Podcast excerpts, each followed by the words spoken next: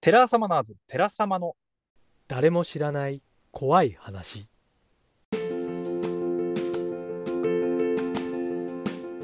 はい、皆さん、こんにちは。テラサマナーズ、テラ様の誰も知らない怖い話、ポッドキャストスタートしたいと思いまして、私、お手元のソロ会ということで、今回やらせていただきたいと思います。どうぞよろしくお願いいたします。はい、えー先日ね、アップされた2人会のね、ポッドキャストでもお話ししたんですけども、ようやくこう自分の声が戻ってきましてですね、はい。いや、1週間ほど前は本当に声が出なくて、はい。朝起きたら、もうヒューヒューヒューヒュー言ってるんですよ。ねええー自分の声を出そうとしても、こう、その狙った音が出ないっていう、この非常にですね、状態でいろいろ考えるとですね、本当にゾッとするような、え1週間を過ごしておりました。ね、やはりこうね、こういう活動をさせていただいてると、やっぱり話すこと、つまり声が大事になってくるわけで、はい。まあ、声優さんみたいにね、えーいい声だったり、うまく話せたりってわけじゃないんですけどもね、やはり声がないと伝えられない、えーそんなようなものなので、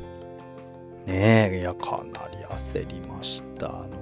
本当冗談抜きで、えー1万円ぐらい使ってですね、もういろんなあのツイッターのフォロワーさんから教えていただいた、こう、喉ケアアイテムをですね、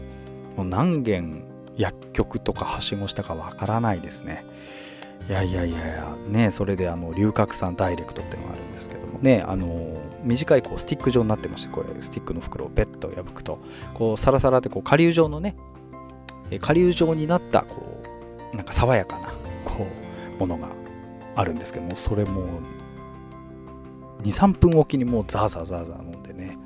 あの副作用があるんじゃないかなっていうぐらい、えー飲んでたわけなんですけども。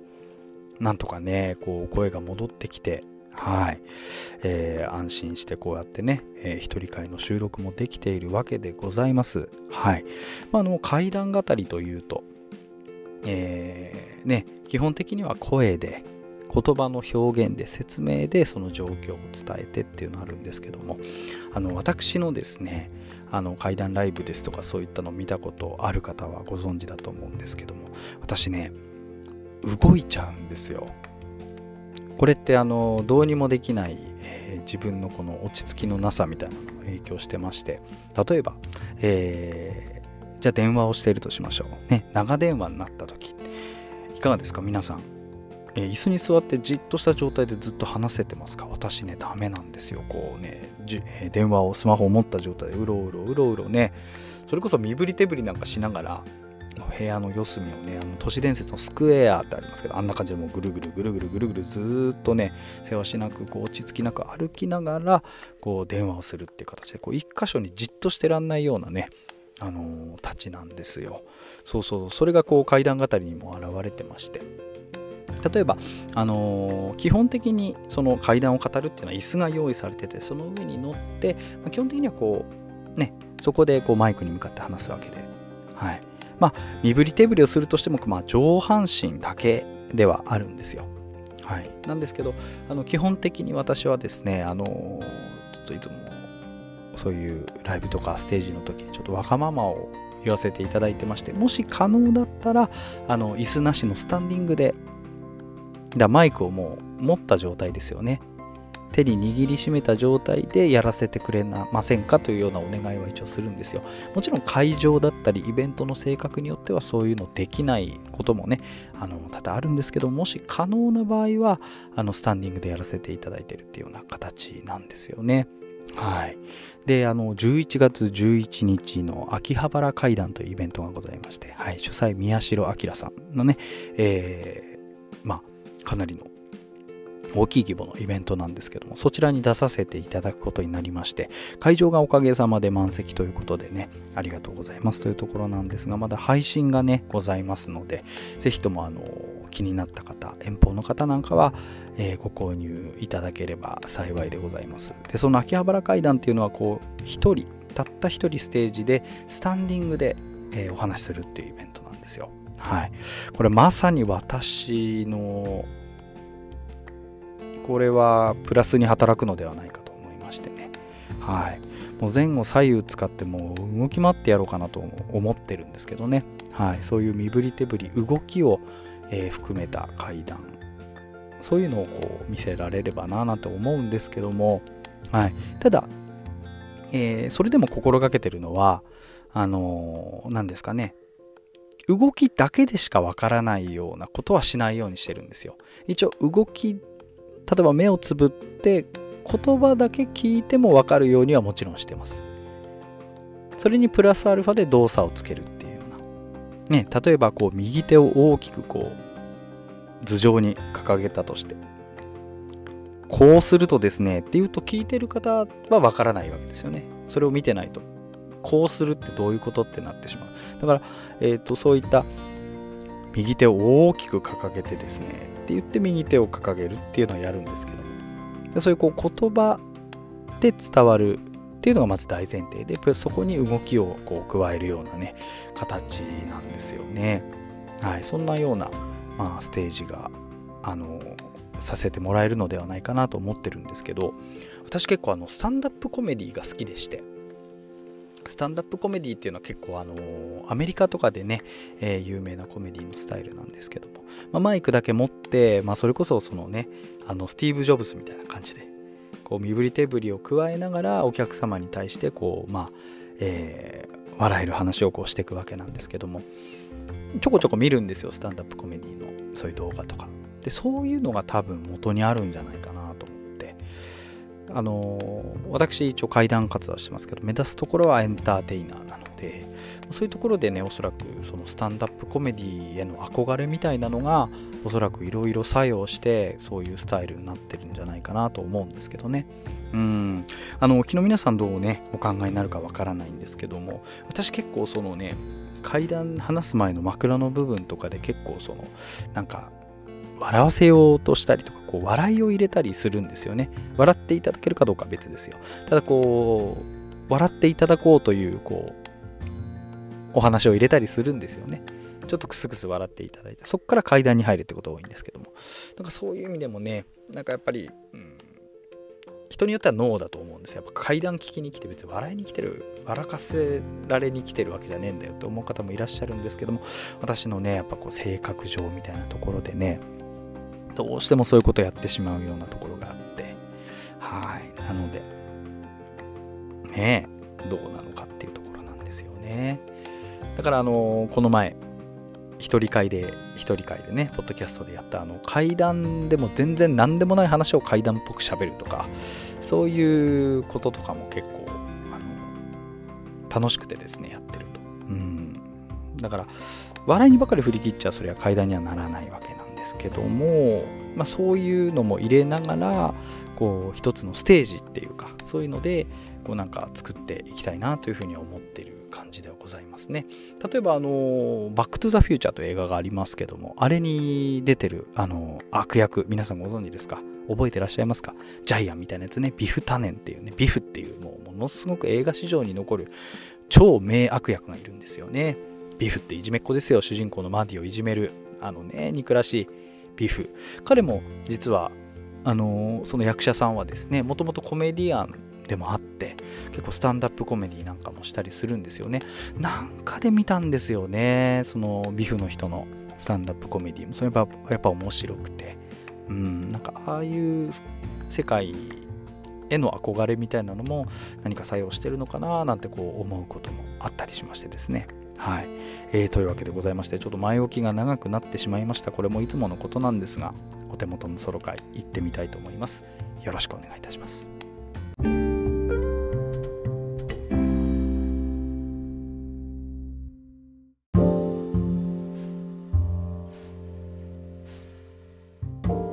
はい。では何のお話をしようかなというところではあるんですけどもかつて、えー、寺様のポッドキャストでねあの恩人シリーズみたいなのがありまして自分がお世話になった恩義を感じる方に対してのこうお話をするみたいなのをかつて、えー、ね2人会でやったことあったんですけども今回その第2弾お手元第2弾というあたりでございましてとあるお世話になった方についてのお話ちょっとしてみたいと思いますけどもはいえー、それは誰かというとお笑い芸人のルンルン金城さんという方なんですね。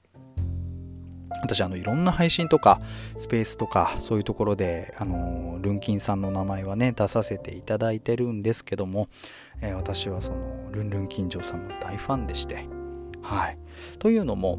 えー、2022年の12月に階段こっちを見てっていうイベントに出させていただいたんですね。はい。それはどんなイベントかっていうとお笑い芸人さんと階段語りがこう同じステージに上がってってでそれぞれが怖い話をするっていう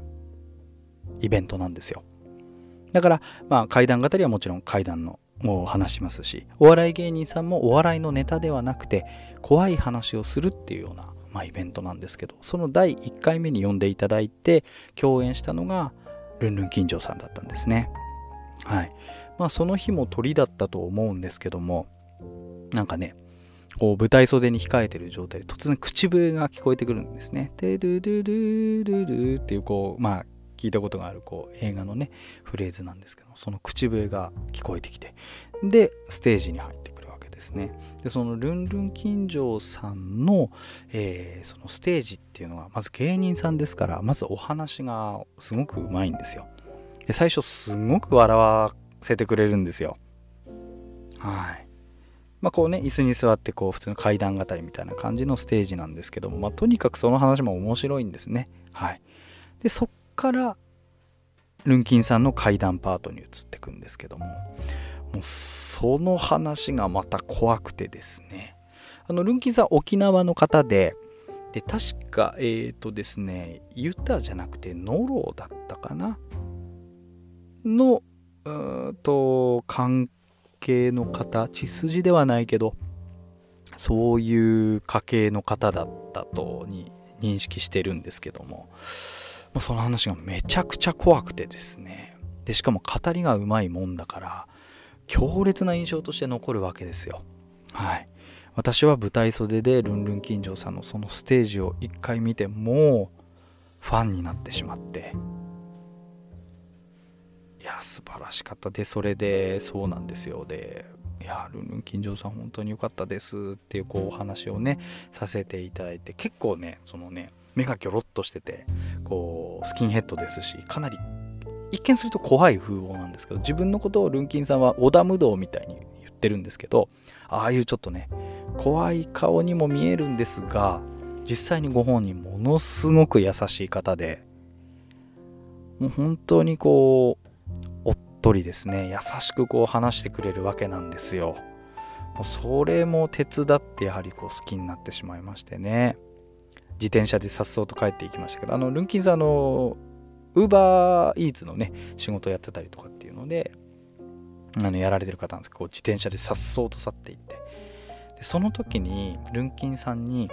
もし自分が来年その階段のライブとかをもし主催できるようになったらあのそういう経験を積んだらいつかあるその金城さん出ていただけますかみたいな話をしたらああもうぜひぜひいつでも声かけてくださいよなんて言ってはい。あのそれから別れたわけですね。はい。でまあそれからねちょっとご一緒する機会もなくこうなんだかんだこう月日がちょちょっとだけ流れてったわけなんですけども。ある時突然ですねルンキンさんから確か DM が来たのかな Twitter の相互フォローになってて DM が来たんですね。なんだろうなと思って開いてみるとあのー、お手元さんとある方に紹介したいんだけどいい？って聞かれたんです確か。えなんだろうと思って、まあ、あのあの結構ねそのと突然のあの DM だったもんで。なんだろう、あ、あの、構いませんけど、どなたですか？って聞いたら、えー、とある、その、YouTube 番組とかを作ってるプロデューサーさんの方だと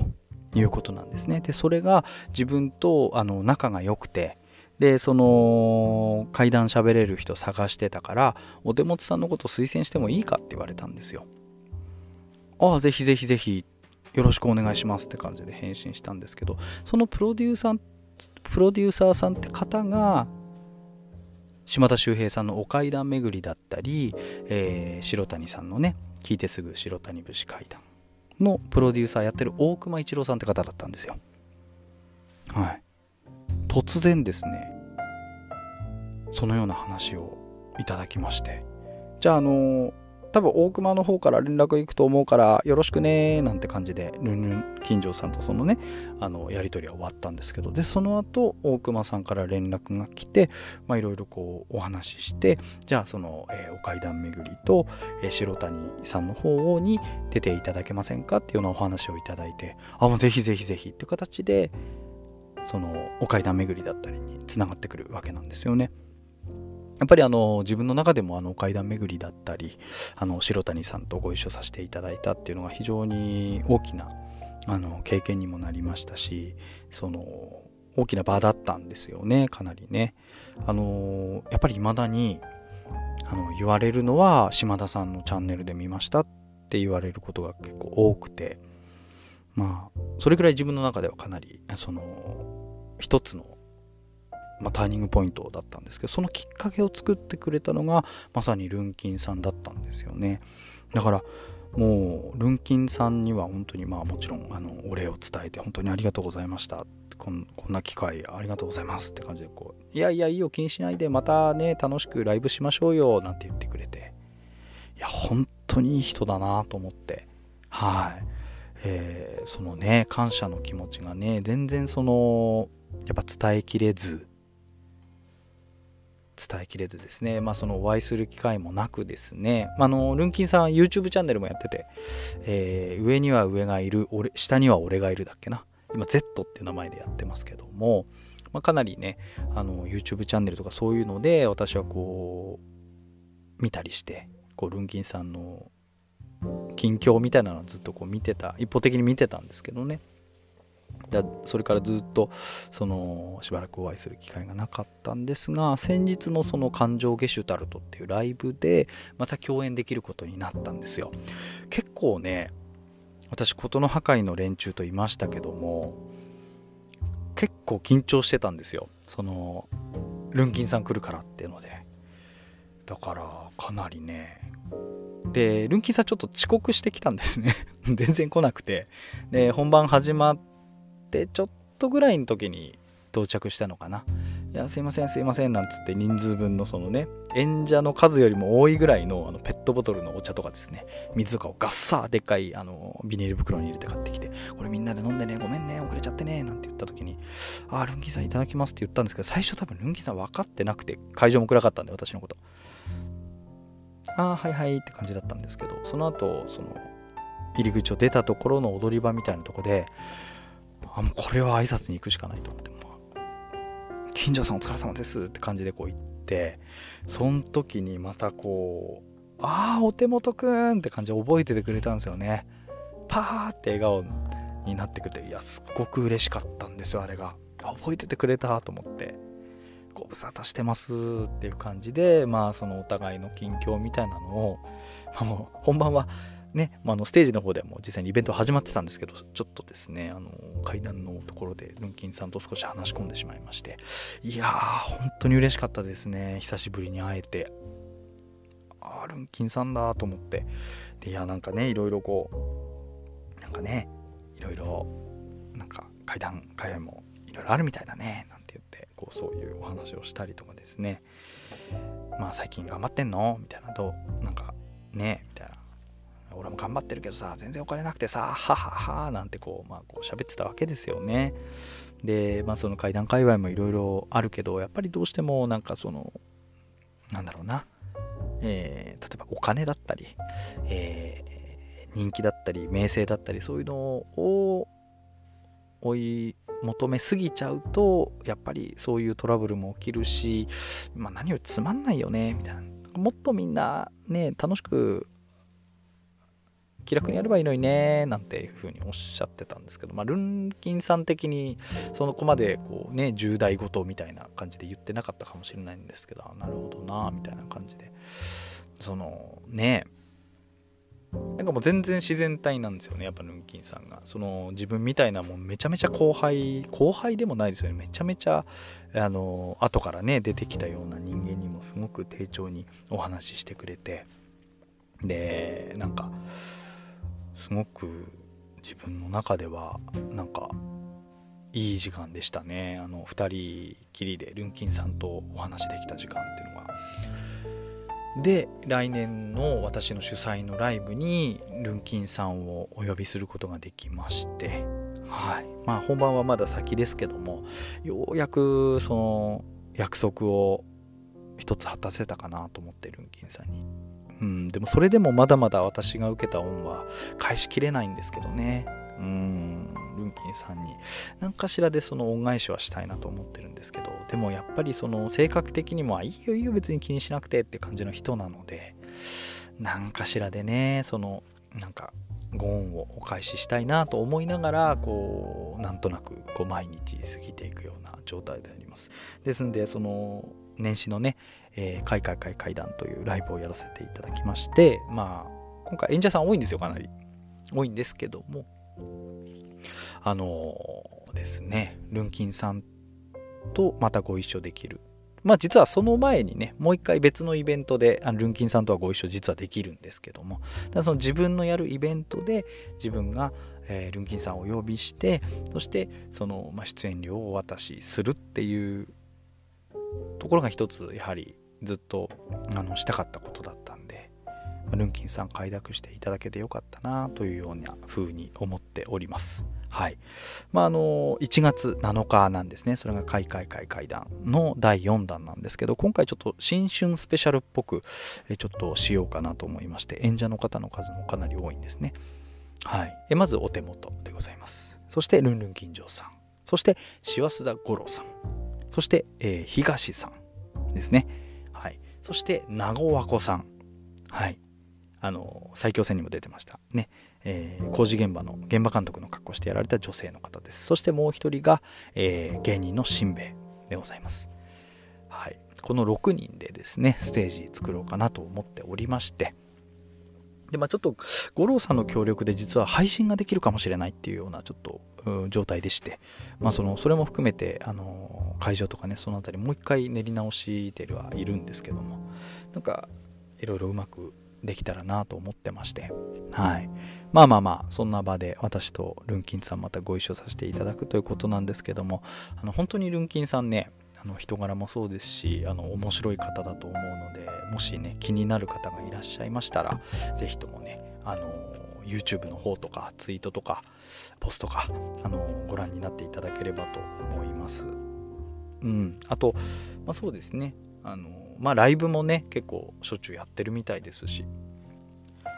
まあ、そのライブにも今度あのちゃんと遊びに行かなきゃなと思いますしね。あの白谷さんなんかともすごく仲のいい方で。なんですよね。だから本当にその人のご縁みたいなのってのは自分の予想しない方向斜め上だったり真下だったり真後ろだったり本当に予想しない方向から突然ご縁っていうのをやってくるんだなっていうのをすごく感じさせてくれる方ですね。はい。私の恩人シリーズルンルン金城さんのお話でした。ありがとうございました。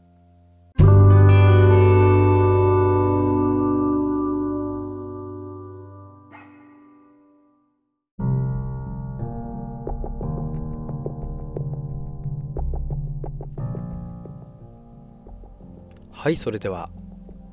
ちょっと怖い話題怖いお話の、えー、枠になるんですけども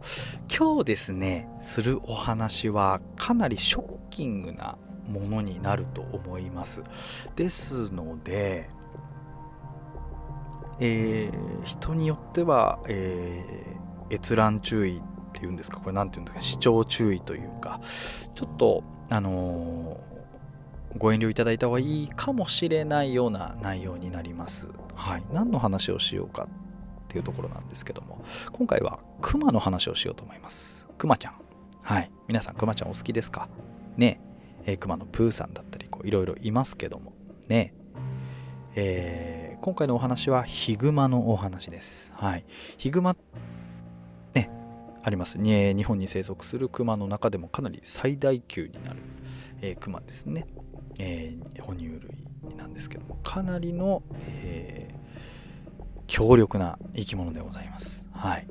でやはりね普段おとなしかったりっていうのはあるんですけども、まあ、そのヒグマが人人を襲ってしまったっていうような事件っていうのは結構後を絶たなくてですね。日本で有名なヒグマ事件というとやはり、え北海道の三毛別ヒグマ事件ですよね。あれもとんでもない話でまさに事実は小説のね、えー、よりもと言いますけども本当にそのなんだろうな壮絶な話なんですよ。あのウィキペディアのね三毛別ヒグマ事件っていうページを見てるだけでガンガン時間がすぐ経ってしまうっていうぐらいこれが本当にあったことなんだっていうお話。まあもしねあのご覧になってないという方がもしいらっしゃいましたら、ぜひ、あの、ウィキペディアとかでも見ていただきたいと思いますし、あの、熊嵐っていうね、こう、小説になってたりとか、こう、いろいろするんで、まあ、いずれね、この、ポッドキャストでも取り上げたいなと思ってるんですけども、そういうね、えー、日本の最大級の獣害事件ですね。えー獣がこう人を襲ってしまった獣害事件であるこの三毛別ヒグマ事件だったり、えー、福岡のワンダーフォーゲルブ事件っていうのがまたあって福岡からその北海道の方に合宿かなんかで来たねワンダーフォーゲルの部活の子たちがヒグマに襲われてしまうっていうお話。これもまた壮絶な話で。この2つがかなり有名だと思うんですよね。ヒグマっていうとまあ私は本物は実は見たことはないんですけども最大級のヒグマだとですね2015年とかに紋別市で駆除されたのが400キロオーバーですって。400キロですよ。はい。そのクマ、まあ、かなりねこうもうボヨンボヨンになっちゃってるクマなんですけども、えー、トウモロコシ畑に居座り続けて身長約1.9メートルに対して体重が400キロを超える規格外の、まあ、メタボグマになってしまったっていう。はい、そういうのも、まあ、最終的にこう捕まって駆除されてしまったわけですし、まあ、の駆除というとね、えー、最近有名になったのがあの OSO ですよね。OSO18 という、まあ、のヒグマがいてですね。このヒグマのコードネームなんですけども。それが最近ね、えー、話題になってて。で捕まって駆除された。っていうようなお話が最近だと有名だと思うんですけども。そんなヒグマ今回ねお話ししたい、えー、内容というとですね、えー、こちらになります。ペトロ・パブロフスク熊事件ということでございます。はい。もう一度言います。ちょっと噛みましたからね。ペトロ・パブロフスク熊事件という事件がございます。はい。皆さん、こんな都市伝説めいた話聞いたことないですか ?10 代の女性がヒグマに襲われ、自分の体を食われながらヒグマに食べられた食べられながら携帯電話で母親に助けを求めた。っていう話。私も最初ね2ちゃんかなんかのやっぱりオカルト板の。何かの、えー、スレッドで見かけたんですよね。本当かなと思って。いたんですけど、うん、だってめちゃくちゃじゃないですかそんな。食べられながらお母さんに助けて助けてって電話をするって。ねえ。もうまさにフィクション映画にあるような話じゃないですか。でもこれね調べてみると実際にあった事件みたいなんですね。それについて今日はお話ししていきたいんですけども。事件が起きたのが2011年ロシアですね。ロシアのロシア領のカムチャッカ半島、まあ、北海道から1000キロ離れた場所ですね。はい、えー、そこで起きた事件なんです。そこのカムチャッカ半島の、えー、都市がペトロパブロフスクという町があるんですけどもね、はいえー、そこにですね4人家族が住んでたんです、えー、イゴールさんお父さんですねイゴール・ツィガネンコさんこれがお父さんです。イゴールさん。そして奥さんのタチアナさん。そして娘のオルガさん。19歳。そしておばあちゃん。その4人で、そのペトロパブロフスクの近くの村に、この4人で暮らしてたんですね。はい。で、その2011年の夏に、あの、イゴールさんお父さんと娘さんはとある川にですね遊びに行くことにしたんですよででその川ってのがすごくその草が2メートルぐらいもボーボーに生えてるようなとこで何かが潜んでてもわからないようなそんな場所だったらしいんです、まあ、車で川に向かってで森の小道を歩いてたらしいんですけど突然ですねヒグマが飛び出してきてイゴールさんお父さんの頭をバコーン打ち砕いたっていうんですよ。お父さんは声も出さずに亡くなってしまった。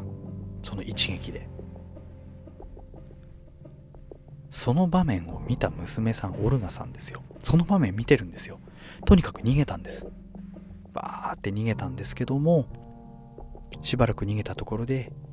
ヒグマに追いつかれちゃったんですよ。でそのヒグマはオルガさんの足を掴んでで彼女は悲鳴を上げてですねもうあらん限り叫んで助けを求めたらしいんですよ。でも周りに誰もいないんでオルガさんは携帯電話でお母さんに電話したんですよ。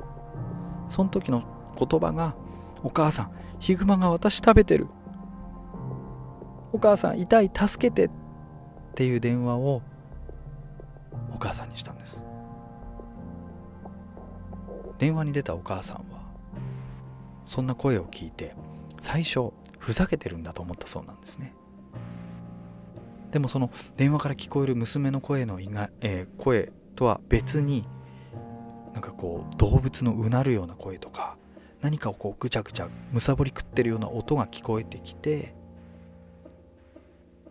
ようやく娘が言ってることは本当なんだなってことが分かったらしいんですよ。その電話1時間も続いたって言うんです。動けないオルガさんがお母さんと1時間話したんです。そこまでの経緯もいろいろ話したんでしょうね。お父さんのことだったり。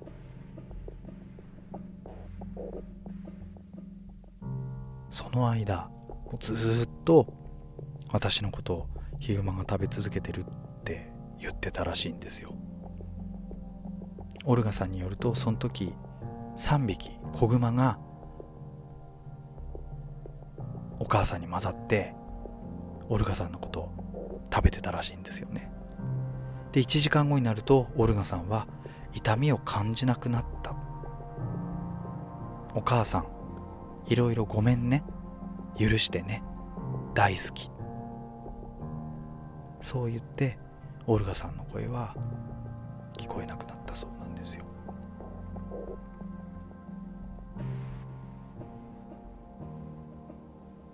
その後イゴールさん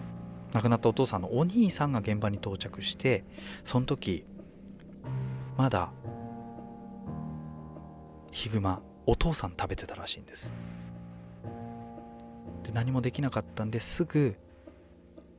奥さんオルガちゃんのお母さんに電話をしてそれから、えー、救急車だったり警察が現場に到着したと。でさらに、えー、ハンターもそこに集まって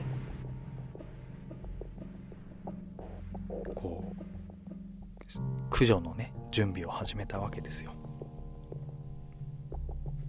でハンターに銃を撃たれてヒグマは逃げてったんですけど結局朝まで現場に残ることにしたと。でその次の日またヒグマを見つけたハンターは母グマと子グマ3頭を射殺したということなんですね。結局その射殺されたヒグマその後解剖されたんですけどもその胃の中からイゴールさんとオルガさんの肉が出て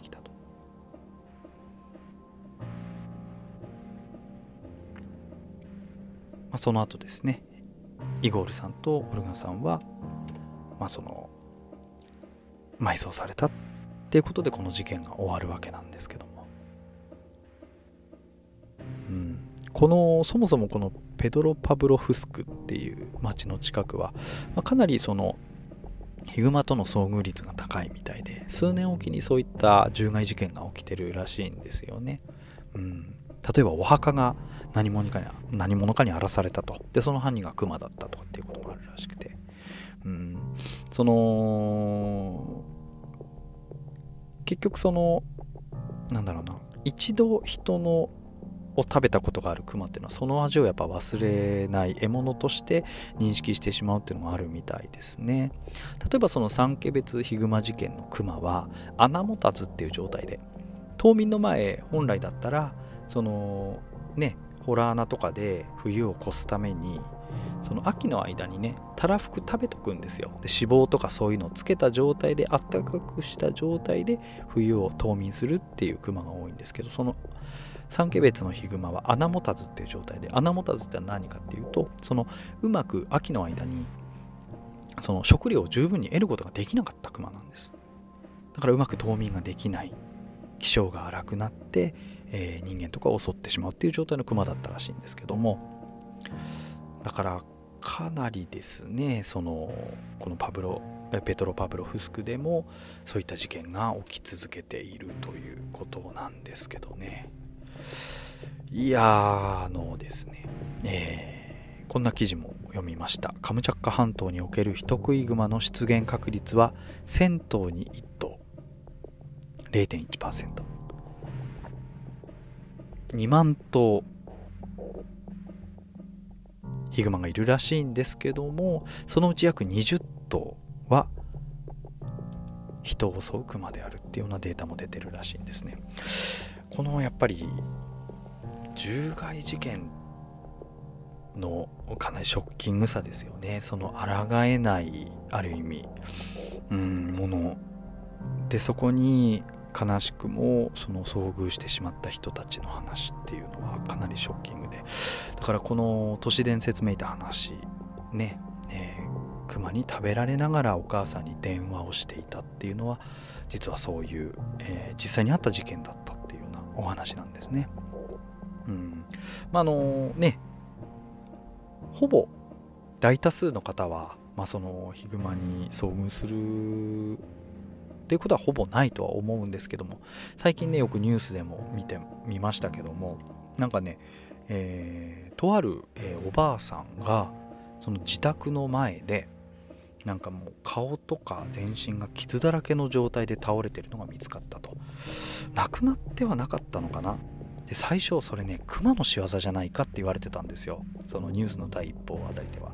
ただよくよく考えると、えー、ひき逃げにあってってしまったっていうのが真相だったらしいんですけど、まあ、それぐらいその人里に降りてくるクマっていうのはやっぱだんだん増えてきてるっていうその温暖化だったりいろんな影響で、まあそのね、自然が破壊されてとかそういうのでこうだんだんその山の中にこうクマの食事場がなくなってしまうっていうようなことが結構あるみたいででそうなるとやはりクマはえー、人間が生活してる県内生活圏内に降りてきて畑を荒らしたりとかで最悪の場合人も襲ってしまう。っていうようなことになってしまう。今後も多分最近なんかやたらそういうニュースを聞くような気もしますけどね。オソの下りもそうですし。そういう話がひょっとしたら増えてくるのかもしれませんが。ね。えー、何かもし万が一あればというところで本当にあの気をつけたいものですよね。うん。臆病な生き物とは聞きますけどもクマってね例えば鈴つけて歩いてれば、まあ、近寄ってこないよってのもあるかもしれませんが本当にそうは言い切れないと思いますしクマと会ったら死んだふりをしろってはよく言われますけどももし遭遇した時目と鼻の先にクマがいてそれができるかどうかとかねありますから、うん。まあ、まずは、まあ、そういっ場所に近づかないというのは一番なんでしょうけど熊がね熊の方から向かってきてしまうとどうにもできないというあたりで。はい。まあそんなようなね、えー、ことがあったということで今回はペドロ・パブロフスクの、えー、熊事件っていうのを紹介させていただきました、まあ、あのちょっとショッキングなお話で失礼いたしました。